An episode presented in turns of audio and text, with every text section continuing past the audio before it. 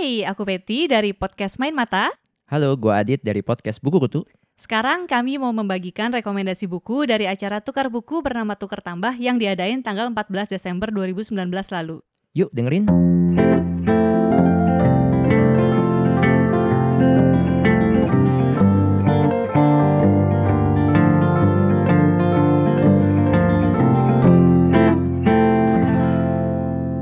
Oke, sebelum kita masuk ke rekomendasi dari teman-teman yang kemarin datang ke Tukar Tambah, gue pengen tahu dulu nih, Dit. Lo waktu pas di Tukar Tambah sempat ngambil buku apa? Ya, walaupun sebenarnya waktu gue terbatas ya, karena gue podcastan terus. Gue sempat lihat-lihat di mejanya sama di rak-rak di samping itu. Bingung sih sebenarnya gue, kayaknya bukunya bagus-bagus semua gitu. Tapi akhirnya gue nemuin satu buku warna merah yang emang gue pernah dengar buku ini sebelumnya, dan emang judulnya menarik banget. Judulnya Si Janggut Mengencingi Heru Cakra. Ini kumpulan cerita pendek karya A.S. Laksana. Mungkin buat yang belum tahu, A.S. Laksana tuh emang tokoh yang udah lumayan terkenal lah di bidang sastra gitu. Dan di buku ini tuh dia nyeritain ada 12 cerita pendek. Gue bacain sinopsisnya sedikit ya. Jadi bergelut melawan dunia, melawan tokoh lain, dan melawan diri sendiri. Tokoh-tokoh dalam ke-12 cerita ini menampakkan secara subtil maksudnya kali ya, secara tak kasat mata, sisi-sisi terbaik sekaligus mungkin ternaas dari hubungan kemanusiaan. Jadi ini buku ketika gue buka ada pesannya dari @nindism. Dia bilang, gue merekomendasikan buku ini untuk lo yang suka dengan penulisan yang sederhana dan tidak mendayu-dayu. Oh ya, ada beberapa nama yang sama yang muncul di cerpen berbeda. Padahal itu emang karakter lain, sekedar info aja, hehehe, biar nggak bingung. Selamat ngelamun. Oke. Thank you @nindism yang mendorong gue untuk selalu ngelamun. Kalau lu gimana, Pet? Lu dapat buku apa? Oke, satu buku yang gue ambil kemarin itu judulnya Gadis Kretek. Wow. Ditulis oleh Ratih Kumala. Jadi sebenarnya gue juga udah pengen baca buku ini tuh dari cukup lama, karena dia kan juga istrinya Eka Kurniawan ya. Betul. Pengen tahu aja kalau dari sudut pandang istrinya bukunya akan seperti apa penulisannya. Terus kemarin kebetulan teman gue namanya Astari, dia membawa buku ini untuk ditukarkan. Jadi ya udah gue ambil deh. Di si Astari ini nulis begini pesannya. Gadis Kretek seru banget dibaca, jadi ngebayangin perusahaan rokok zaman dulu dan segala intriknya. Buku ini gak ngebosenin dan jadi mau tahu kelanjutannya. Enjoy ya, tolong dicintai seperti aku mencintai buku ini. Wih, ada tanggalnya juga. Oh ada tanggalnya. Dia bilang dia suka nulisin kapan dia beli bukunya atau kapan dia selesai baca. Ada tempatnya?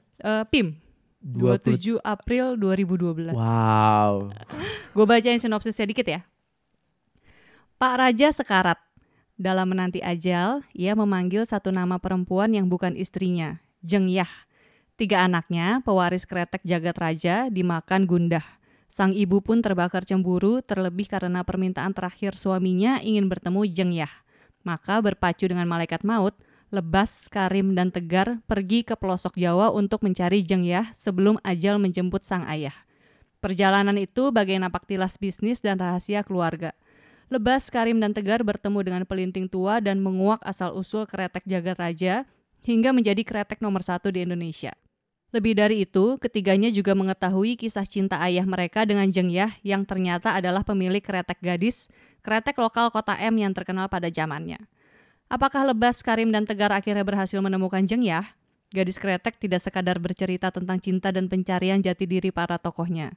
Dengan latar kota M, Kudus, Jakarta, dari periode penjajahan Belanda hingga kemerdekaan, Gadis Kretek akan membawa pembaca berkenalan dengan perkembangan industri kretek di Indonesia.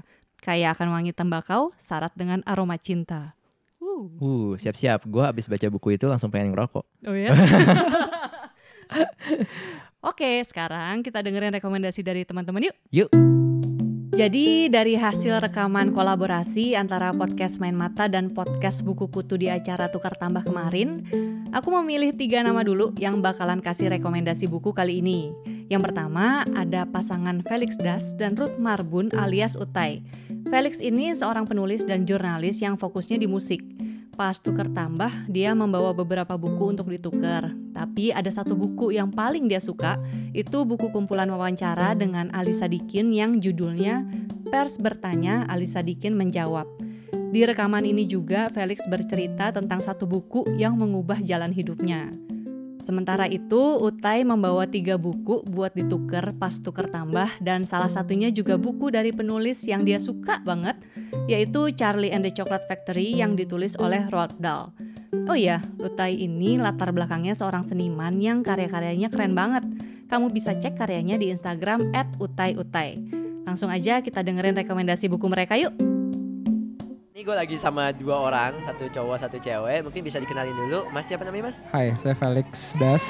Felix Das dan Mbak? Dan saya Ruth Marbun. Oke, Mbak, Mas Felix dan Mbak Ruth. Mungkin panggil Utai aja. Utai. Oke, Mas Felix dan Mbak Utai. Mungkin satu-satu dulu kali ya nanti ini. Mas Felix boleh diceritain nggak emang ikut komunitas buku atau gimana sih kesehariannya gitu? Kesehariannya saya penulis, saya suka baca otomatis karena bensin yang paling bener buat seorang penulis adalah baca. Terus ya saya tipe orang yang diubah hidupnya dari sama baca membaca, jadi ya tentu saja akhirnya jadi punya banyak buku. Terus kemudian Raymond sama Peti ngajak nggak apa-apa. Raymond teman SMA saya. Terus jadi ngajak, gue punya konsep begini nih, mau nggak? Oh ya mau aja dong. Dengan senang hati. Kalau boleh tahu tadi menulis, udah nulis buku apa mas? Buku saya ini tayangnya kapan ya? Nggak tahu nih. Nggak tahu. Oke. Jadi masih beberapa minggu sih. Oke. Buku baru saya judulnya Musik Jakarta, itu jurnal tentang orang-orang musik di Jakarta, ngerjainnya sama John Navid. Akan keluar, harusnya sih ketika ini dirilis sudah keluar, kemarin baru dicetak soalnya. Rilis sama Binatang Press. Sebelumnya akhir tahun lalu saya bikin buku Wajus and the Couples Company, saya ikut tour sama mereka ke Darwin. Begitu. Selebihnya nulis musik. Jadi emang kayak passionnya atau kayaknya ketertarikannya banyak di musik sih ya? Iya, saya fokus di dokumentasi musik. Nah kan di acara ini emang kita mesti bawa buku yang buat ditukar kan? Tadi bawa buku apa? Ada 4 sebenarnya, tapi yang paling relevan sama profesi kayaknya ada 1 buku kumpulan wawancara sama Ali Sadikin. Pers Bertanya, Ali Sadikin Menjawab, itu kayak... Itu apa tuh isinya tuh? Boleh ceritain gak? Jadi sebenarnya cerita tentang sosok gubernur legendaris Jakarta, Ali Sadikin, yang saya biasanya nggak suka sama orang militer, tapi dia pengecualian. Terus di situ dari segi format itu berguna banget sama karir kepenulisan saya, karena dia beneran bisa menyajikan satu sosok dengan sangat komprehensif lewat kumpulan wawancara sih sebenarnya. Jadi ini tentang policy, tentang dia bersikap terhadap Taman Ismail Marzuki, tentang dinamika Jakarta, ngadepin orang miskin, ngambil pajak dari orang kaya, dan segala macam. Jadi buku gitu itu sih kayak membuat Mas lebih mengenal, lebih dalam mengenal si Ali, ya, Pak Ali Sadikin. Dan kemudian jadi referensi kerja ya kemudian. Karena emang bukunya enjoyable sekali. Gitu. Jadi itu dalam menulis juga Mas kayak ngambil referensi dari situ. Dalam wawancara sih sebenarnya. Menarik. Nah, ini udah muter-muter udah ngambil buku apa Mas? Gue tertarik ke banyak buku sastra. Jadi di sini ngambil, gue ngasih 4, ternyata boleh ngambil 4. Iya. Wow, lumayan juga. Terus ketemu ada Sabtu Bersama Bapak Aditya Mulyana, ada Kukilanya Aan Mansur. Satu lagi Habis Gelap Terbit Terang, kumpulan kisahnya Kartini, sama Bibirnya Agus Nur. Kayaknya selain musik juga Mas lebih banyak yang suka kayak sastra-sastra gitu ya. Iya, suka. Tapi kayak non-fiksi gitu suka juga nggak? Non-fiksi suka. Suka. Iya, khususnya yang soal musik ya? Iya, musik, terus politik banyak. Gue suka banget sama cerita-cerita sejarah yang basisnya konflik horizontal, kayak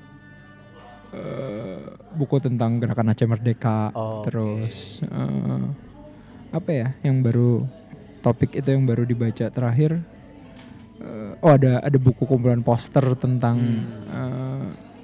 revolusi Mao Tse-tung di Cina dan betapa dia dihapuskan oleh suksesornya yang gitu-gitu sih. Oke, nah ini sedikit aja sih pengen tahu. Tadi kan Mas cerita tentang buku itu sampai mengubah hidup gitu. Itu kenapa tuh? Boleh ceritain dikit nggak? Oh ini personal. Nah nggak apa-apa juga. Jadi dari bukunya Pramoedya Ananta Toer, buku paling inspiratif dalam hidup saya, judulnya Bumi Manusia. Ada satu bagian di situ dia bilang sekali dalam hidup orang mesti bersikap, kalau tidak ya tidak akan jadi apa-apa. Ya. Gue berhenti sekolah gara-gara quote itu. Oke. Tapi itu adalah pilihan yang bagus atau enggak? Ya, bagus sih. Gue nggak pernah menyesali itu. Tapi quote itu selalu jadi diingat pengingat terus lah. Gitu ya, dan dia serem sih kalau dipikir karena dia memberikan keberanian yang luar biasa. Tapi puas nggak sama filmnya? Oh nggak berhasil nonton. Oh nggak berhasil nonton. Iya waktu itu pacar saya sibuk, jadi akhirnya nggak jadi nonton. Jadi yang salah dia bukan saya. Ya. Nah mungkin nih udah keliling-keliling di acara ini, mungkin kalau boleh satu kata yang menunjukkan kesan dari acara ini apa Mas? Mantap. Kayak mancing mania ya. Iya. Oke. Nah tadi kita udah sama Mas Felix, sekarang sama Mbak Utai. Halo Mbak Utai. Hai. Halo. Nih emang dapat infonya juga dari Peti ya? Dari Peti. Oke. Bawa buku apa tadi kesini? Tadi bawa berapa buku ya? 3 buku. 3 buku apa aja tuh? Ada satu bukunya Naisnin tapi erotikanya dia gitu. Kemudian satu buku anak. Oke, apa tuh? Jadi ini dari berbagai genre, buku anak Roald Dahl sama Austin Kleon, Show Your Work. 3 itu sih. Jadi yang pertama tuh gue suka sama Naisnin, terus nemu buku itu di pas lagi randomly pas di Osaka, terus nemu di Osaka terus kayak in the bargain section terus kayak wow good find nih gitu kan pas itu, terus ya udah pas mencoba baca gitu ternyata tidak menikmatinya gitu. Okay. Dan itu menurut gue juga menarik ya, maksudnya udah kayak penulisnya sangat legendary, yang gue yakin kepenulisannya pun pasti sangat baik gitu dalam konteks erotika, tapi ternyata itu masalah ini selera banget ya. Iya. Gitu. Selain itu? Nah itu ya udah si Roald Dahl masih Austin Kleon sih basically gue punya 2 kopi. Jadi disitulah saya sangat ikhlas memberikan. Oke. Tapi dari 3 itu yang paling suka sebenarnya yang mana? Sebenarnya sih kalau si Roald Dahl gue masih suka Roald Dahl ya. Kalau emang baca gue juga sempat ada masanya, sekarang masih suka, cuma ada masanya gue ngoleksi buku anak. Karena buat gue buku anak tuh sangat menarik. Pertama dia biasanya dituliskan kan sebenarnya buat orang tuanya bukan buat anaknya gitu. Dan itu cerita yang sangat ceritanya cenderung pendek tapi lo somehow harus bisa berhasil menceritakan dari ujung ke ujung di rentang yang pendek dengan bahasa yang sederhana gitu. Oke. Terus yang si Austin Kleon sih basically bukan buku inspirational sih gue bilang, emang buku inilah mencari teman ngobrol menurut gue. Tapi gue penasaran sih sama si Roald Dahl tadi. Mungkin beberapa teman pendengar ada yang belum pernah sama sekali baca Roald Dahl. Tema besar yang dibawa sama Roald Dahl itu apa sih? Kenapa dia jadi kayak salah satu buku anak yang menonjol gitu? Terutama buat Mbak Tai. Karena aneh. Nah, gue tuh nggak suka kalau buku cerita anak yang dengan pesan moral in your face gitu. Gue nggak suka gitu. Nah dia tuh kan kayak ketika ngomongin anak pun itu dengan karakter yang berbeda-beda, dengan bandel, dengan situasi kayak yang ini yang paling basicnya ya si Chocolate Factory, Charlie and the Chocolate Factory. Ya gitu, jadi ceritanya tuh banyak ruang abu-abunya dan itu membuat gue jadi menarik karena itu benar-benar masing-masing merumuskan pesannya, merumuskan apa yang ditangkap buat dia yang gak selalu harus baik. Nah itu menurut gue, dan itu lebih dekat dengan kehidupan ya, maksudnya gak semua tuh hitam putih lalu caranya cuma satu gitu. Nah dia tuh kehidupan tidak baik-baik saja ya. Kenapa menurut Anda? Tapi sebenarnya lebih menarik lagi tuh tulisan Roald Dahl yang, jadi menurut gue baca yang tulisan anak dulu, terus abis itu baca karya dia yang bukan buat anak-anak. Itu menarik banget karena ternyata dark dan agak sakit jiwa in a good way ya, maksudnya banyak plot twist yang kayak sangat mengejutkan dan juga bermain banget sama imajinasi yang enggak ya, gue rasa itu juga di mana-mana buku ya, apalagi ketika kita ngomongin fiksi yang emang masing-masing kembali ke pembacanya. Oke. Tapi kalau boleh disebutin satu genre yang kayak paling gue suka banget ini kalau buat Mbak Utai apa? Wah, kalau satu genre susah menentukan. Susah menentukan, tapi mungkin menurut fase kehidupan ya. Kalau sekarang kalau gue tuh sebenarnya justru banyak ketinggalan di baca literatur Indonesia. Jadi kalau sekarang, nah makanya gue hanya ngasih Inggris karena banyak yang begini. Jadi mau ngasihkan biarkan kayaknya sesuai dengan kearifan lokal. Tapi ternyata gue gak punya banyak koleksi, dan ketika mau memberi itu kayak sayang ya, karena gue belum punya banyak kan. Jadi mungkin kalau sekarang gue lagi dalam masa mengejar PR itu. Maksudnya gue perlu lebih banyak tahu tentang penulis-penulis dan karya-karya dari negara sendiri. Oke, tadi udah dapat buku yang diambil? Udah. Apa tuh? Langsung dong, makanya langsung gue mengambil yang setidaknya gue familiar dengan ininya, apa namanya? Reviewnya. Oh, enggak, reviewnya. Oke. So, apa tuh? Si Ziggy Jakarta 9 pagi sama suruh sebut namanya ya. Sebut. Ziggy Zabinski ya. Dia bisa sebutin. Apa tadi? Enggak, gue tahu depan sama belakangnya doang. Gue juga gak bisa semuanya. Ziggy Sobari Jemda. Ya. Sama tadi gue lupa, tapi Aku dan Film India. Penulisnya siapa sih? Tadi Imam siapa gitu. Belum dengar. Tapi gue kayak udah baca beberapa review dari teman-teman, kayak dari Pod dan beberapa teman yang baca. Gue seingat gue pada memberi review nggak cuma bagus tapi menarik ya. Jadi dan itu juga kayak penulis-penulis muda kan. Jadi dengan apa ya, dengan semangat zamannya gitu. Oke. Satu lagi? Udah dua aja. Cuma dua yang nyangkut. Oke.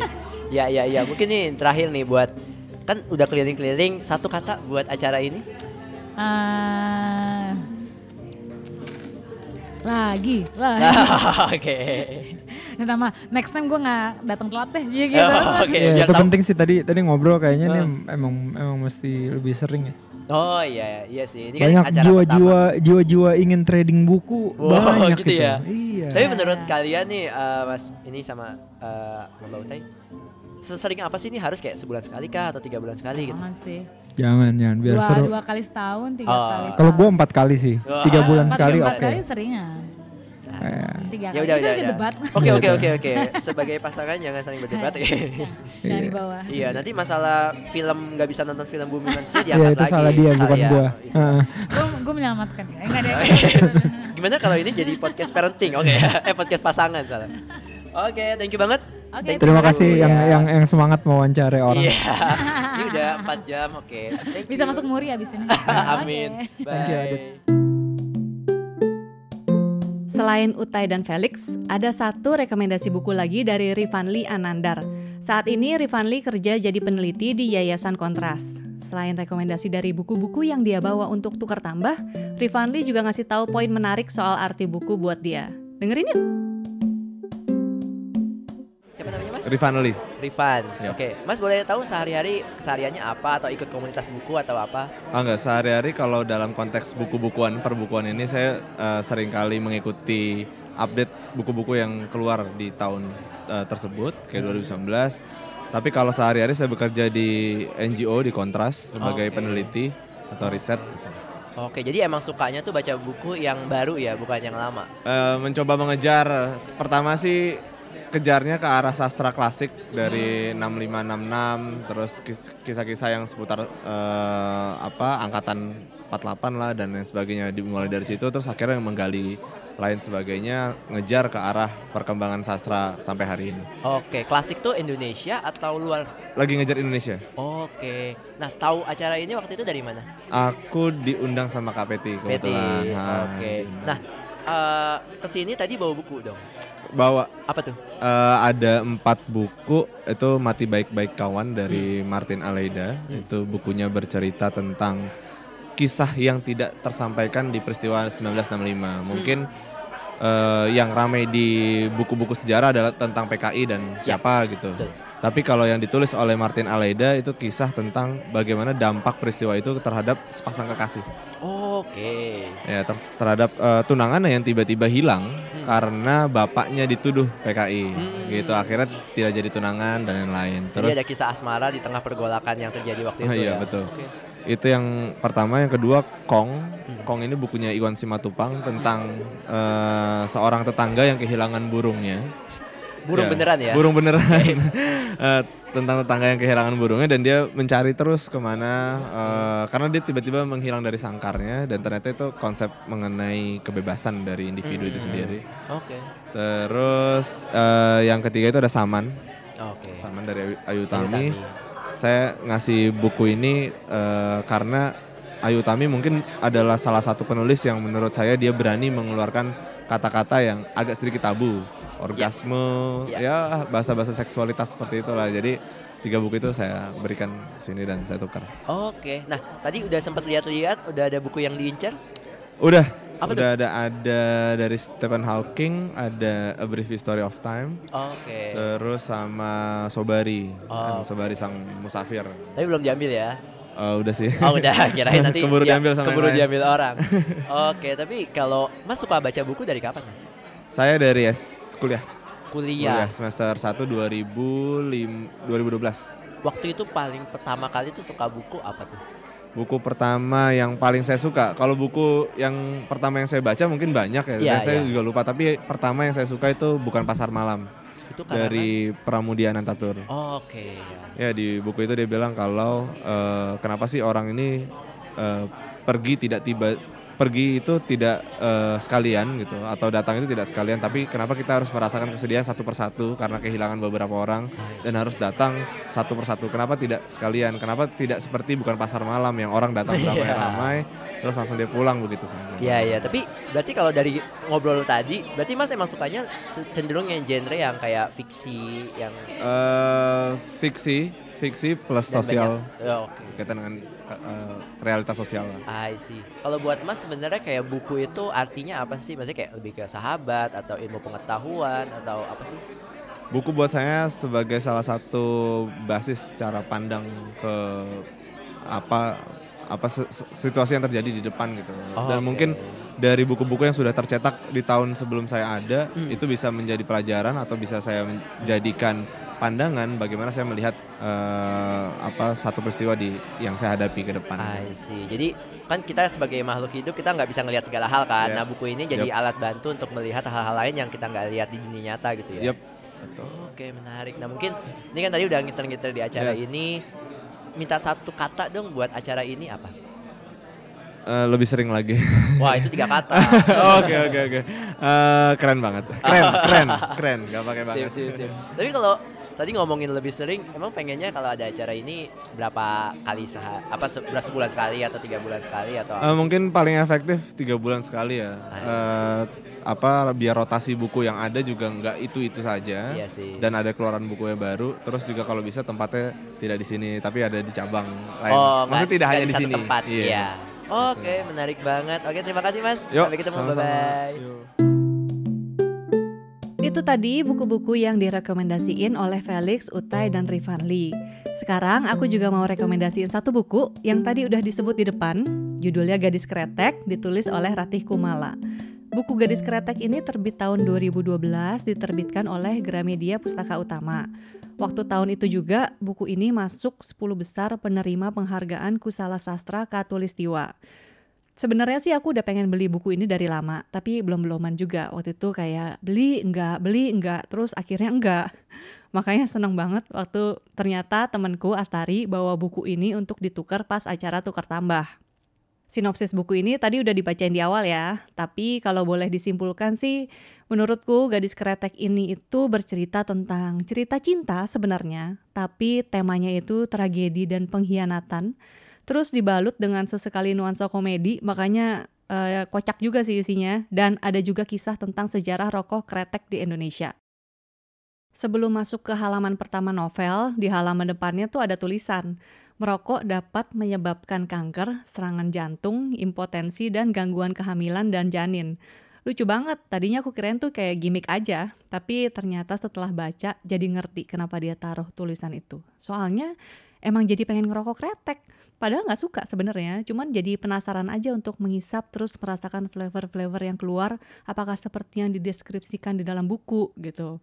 Dan alur cerita Gadis Kretek ini maju mundur, jadi diawali dengan cerita di masa sekarang di mana tokoh yang bernama Pak Raja, dia adalah pemilik kretek jagat raya, lagi sekarat dan dia pengen banget ketemu dengan seorang perempuan bernama Jeng Yah. Gara-gara itu ketiga anaknya yang semuanya laki-laki melakukan perjalanan ke Jawa untuk mencari Jeng Yah. Setelah itu alur ceritanya balik lagi ke masa lalu si Pak Raja dan Yengnya, dan ada tokoh-tokoh lainnya juga. Kemudian balik lagi ke perjalanan ketiga anaknya dan bolak-balik begitu seterusnya. Tapi nggak membingungkan sih, soalnya mungkin karena Ratih Kumala ini juga penulis skenario, jadi pas ngebaca tuh aku bisa membayangkan cerita-cerita di dalam bukunya seperti adegan film. Jadi cukup enak untuk dinikmati dan bahasanya juga lugas dan mudah, jadi enak untuk dibaca. Gara-gara buku Gadis Kretek juga, aku jadi belajar tentang sejarah rokok kretek di Indonesia. Jadi ternyata, konon nih, awal mula penciptaan rokok kretek itu adalah pada suatu hari, di sekitar akhir abad ke-19, ada seorang lelaki bernama Jamari. Jadi suatu ketika si Jamari ini mengalami sesak napas, dan sebelumnya ketika dia mengalami sesak napas juga, dia pernah mengoleskan minyak cengkeh di dadanya dan rasanya lebih enakan. Makanya dia mencari cara untuk memasukkan cengkeh ke dalam paru-parunya. Terus Jamari kemudian motong-motong deh si cengkehnya itu, kemudian dia mencampurkannya dengan tembakau, terus dilinting pakai klobot. Klobot itu daun jagung kering. Nah, pas dibakar, apinya kan mulai menghabiskan si lintingan itu. Maka terdengarlah suara kretek-kretek akibat si cengkehnya itu terbakar. Konon, itu asal-muasal penciptaan rokok kretek. Kalau bukan karena baca buku ini sih, mungkin belum tentu ya aku akan cari tahu sejarah rokok kretek di Indonesia seperti apa. Terus, gara-gara buku ini juga, seperti yang tadi aku bilang, jadi pengen nyoba mengisap kretek, terus memperhatikan flavor-flavor yang keluar seperti apa. Soalnya di sini juga dibahas cara-cara pembuatan rokok kretek, mulai dari penggunaan daun jagung tadi yang bernama klobot, terus diisi dengan tembakau dan cengkeh, ada juga yang namanya klobot kelembak menyan, terus sampai akhirnya si klobot ini digantikan dengan papier yang digunakan sampai sekarang. Si penulisnya, Ratih Kumala ini juga menceritakan cara-cara pembuatan rokok kretek dari masa ke masa. Misalnya mulai dari dia penggunaan tembakau dan cengkeh, terus sampai pada akhirnya makin kesini itu ditambahkan juga dengan saus yang bikin si rokok kretek ini aromanya semakin nikmat. Setelah baca buku Gadis Kretek, aku sempat mencari tahu sedikit tentang proses pembuatan buku ini. Ternyata Ratih Kumala melakukan riset selama 4 tahun sebelum akhirnya Gadis Kretek dibukukan. Terus awalnya sebenarnya Gadis Kretek ini maunya jadi cerpen, taunya jadi novel.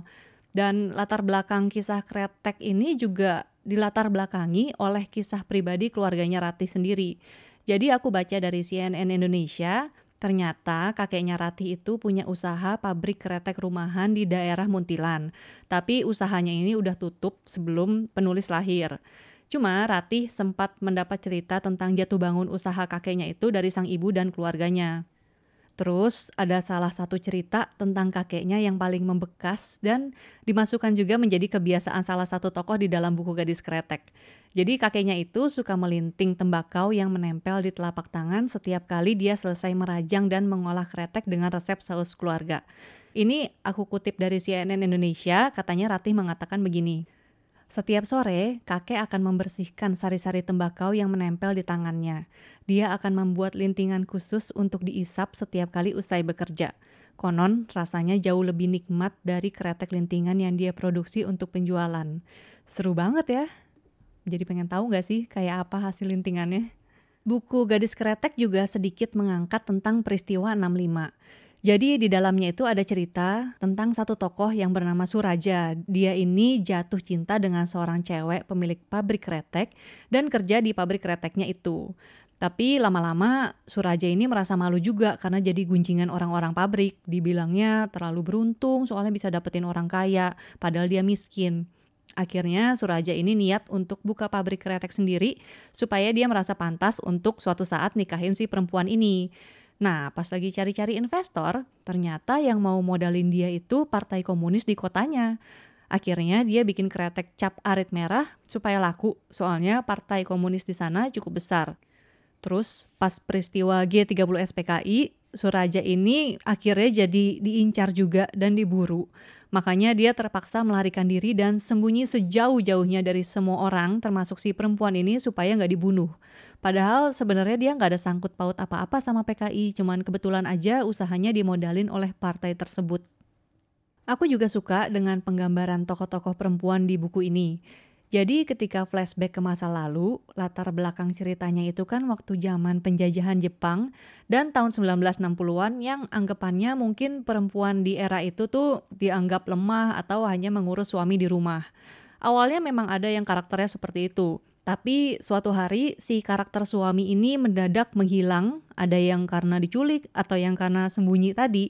Maka si karakter perempuan ini pun pada akhirnya bangkit, terus dia langsung ambil alih mengelola bisnisnya. Nah, ketika akhirnya si suami ada yang kembali, mereka berdua pun jadi pasangan bisnis yang setara. Endingnya juga cukup gak terduga sih. Dari tengah cerita tuh aku udah mulai coba menebak-nebak kira-kira endingnya bakal seperti apa ya. Tapi ternyata masih gak bisa nebak juga. Dan akhirnya menyebalkan sih kalau menurutku ya. Mungkin lesson learn-nya adalah semua tindakan itu selalu ada risikonya. Jadi kita harus ya entah itu hati-hati atau sadar dengan resikonya. Makanya kalau amit-amit gitu sampai kejadian, ya udah terima aja karena kita udah sadar dengan resikonya itu. Dan satu lagi yang aku suka itu juga ilustrasinya. Bagus banget baik untuk sampul maupun isinya. Di sampul depannya itu ada penggambaran seorang perempuan yang dikonde, disanggul lah ya. Terus juga pakai baju kebaya sambil memegang rokok kretek. Di dalamnya juga ada banyak penggambaran bungkus-bungkus rokok kretek yang digambar oleh Iksa Kabanu. Bagus deh. Tapi nih, ada beberapa hal yang menurutku agak mengganggu sedikit. Pertama tuh karena aku baca buku cetakan pertama, jadi ada beberapa typo yang gak cuman typo di kata-kata aja, tapi juga di penyebutan nama. Jadi misalnya ada yang namanya di kalimat pertama Pak Suraja, terus di kalimat kedua sebenarnya dia mau ngomongin Pak Suraja, tapi ternyata yang disebut itu nama karakter lain. Jadi agak sedikit bikin bingung, tapi ya minor lah ya, gak apa-apa. Gak tahu deh di cetakan selanjutnya gimana, tapi mudah-mudahan sih udah diperbaikin. Nah, satu lagi, buku ini kan mengambil latar belakang orang-orang Jawa. Jadi ada cukup banyak tuh percakapan dengan bahasa Jawa, cuman arti-arti dari percakapan itu ditaruhnya di bagian belakang setiap bab. Untungnya aku masih ngerti-ngerti dikit bahasa Jawa, jadi bisa paham. Tapi mungkin buat yang gak paham sama sekali, kayaknya malah jadi menyusahkan karena harus bolak-balik halaman. Mungkin lebih baik jadi catatan kaki aja sebenarnya. Oke, itu aja rekomendasi buku kali ini. Terima kasih sudah mendengarkan. Kalau kamu menikmati konten yang kami sajikan, kami akan sangat berterima kasih sekali jika kamu mau merekomendasikan podcast Main Mata ke teman-teman yang juga suka baca buku. Jangan lupa untuk follow podcast Main Mata di Spotify. Beri dukungan juga untuk jaringan Potluck Podcast dengan follow dan subscribe di SoundCloud, YouTube, dan lain sebagainya. Untuk informasi lengkap seputar episode terbaru yang akan tayang dari channel-channel podcast yang ada, follow jaringan Potluck Podcast di Instagram @potluckpodcast. P-O-D-L-U-C-K.